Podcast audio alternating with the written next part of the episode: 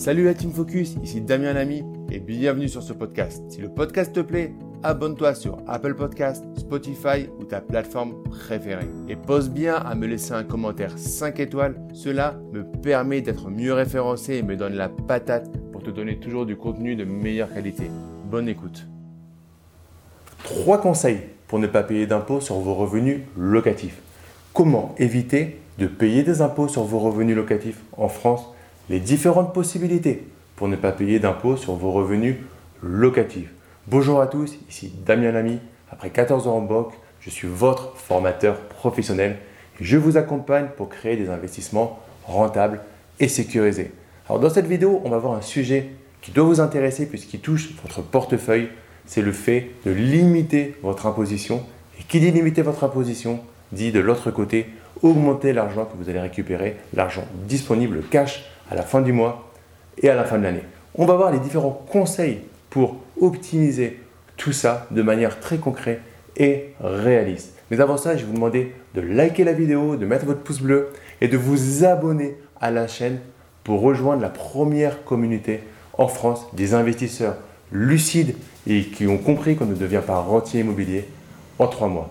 Donc dans cette vidéo, on va voir trois conseils. Le premier conseil, ça va être de limiter votre base taxable. C'est quoi la base taxable? C'est la base sur laquelle va être calculée votre imposition. Il faut comprendre que tant que vous avez un, résultat euh, net négatif, alors vous aurez une imposition très limitée, voire nulle. Vous aurez potentiellement, selon votre statut, sans rentrer dans le détail, un forfait de SSI à payer. Mais comprenez que plus vous limitez la base taxable, donc le revenu euh, qui va être imposé, et plus vous allez éviter de payer des impôts. Donc comment on limite cette base taxable?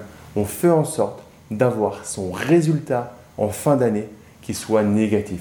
Et on peut avoir un résultat négatif et une trésorerie. C'est ça qui est sain et qui va faire que vous allez pouvoir vous dégager de la trésorerie, dégager du cash tout en limitant votre imposition. Selon que vous soyez en nom propre ou en société, la façon de sortir l'argent sera différente en tout cas, vous aurez de la trésorerie et vous pourrez montrer à la banque que votre situation est saine. Maintenant, comment on fait ça, cette base taxable Donc, c'est le deuxième conseil. Il va falloir jouer sur une notion qui est importante, qui est euh, les travaux. Il va falloir aller chercher des biens dans lesquels vous allez avoir des choses à faire, des travaux. Alors, la première notion importante par rapport aux travaux, c'est que vous allez résoudre des problèmes. Mais là, sur la partie fiscalité, c'est surtout que les travaux, vous pouvoir, selon votre statut, être passés en amortissement ou en charge, et du coup vont pouvoir baisser votre base taxable. Vous avez bien compris que vous allez, d'une manière un peu fictive, baisser votre base taxable, du coup baisser votre résultat net, et du coup à la fin de l'année, limiter votre imposition. Si cela vous permet d'avoir un résultat net négatif, donc de ne pas avoir de, bénéfices tout simplement, alors vous allez euh, gommer euh, votre imposition. Alors attention, selon les statuts, selon les options, il n'est pas possible de passer tous les travaux, donc il faudra bien faire attention par rapport au choix euh, de votre statut et de votre fiscalité. Et le troisième conseil qui est important, c'est de maîtriser la notion d'amortissement versus charge. Un amortissement est un bien que vous allez amortir, par exemple, on estime que euh, quand vous achetez, vous êtes en société et que vous achetez une télé, elle va s'amortir par exemple pour 5 ans. Ça veut dire que on estime que comptablement, au bout de 5 ans, votre télé vaut zéro. C'est-à-dire que vous l'avez acheté à 1000 euros, donc là, au bout de, sur 5 ans, donc chaque année, elle va perdre 200 euros de valeur. Et bien, ça va être la même chose avec vos investissements immobiliers. Vous avez euh, votre euh, achat qui était à 100 000 euros. Vous avez, alors on n'amortit pas le foncier, le, terrain, mais on amortit le bâti. On va partir du principe que vous avez 85% euh, de 100 000 euros qui sont amortissables. Du coup, vous allez pouvoir amortir 85 000 euros sur une durée moyenne entre 25 et 30 ans, puisque ça va dépendre des différentes, euh, de la structuration de l'immeuble, tout ne, se, ne s'amortit pas de la même manière, mais comptez en moyenne une trentaine d'années. Et par rapport à ça, vous allez avoir chaque année un montant que vous allez pouvoir, euh, de l'amortissement qui va pouvoir venir comme une charge par rapport à vos revenus locatifs. Prenons un exemple, vous avez 10 000 euros de revenus locatifs et vous avez 2 000 euros de charge. Ben, ces 2 000 euros de charge vont venir se soustraire aux revenus locatifs Et c'est ce dont on parlait au début de la vidéo. Cela va vous permettre de baisser votre base taxable.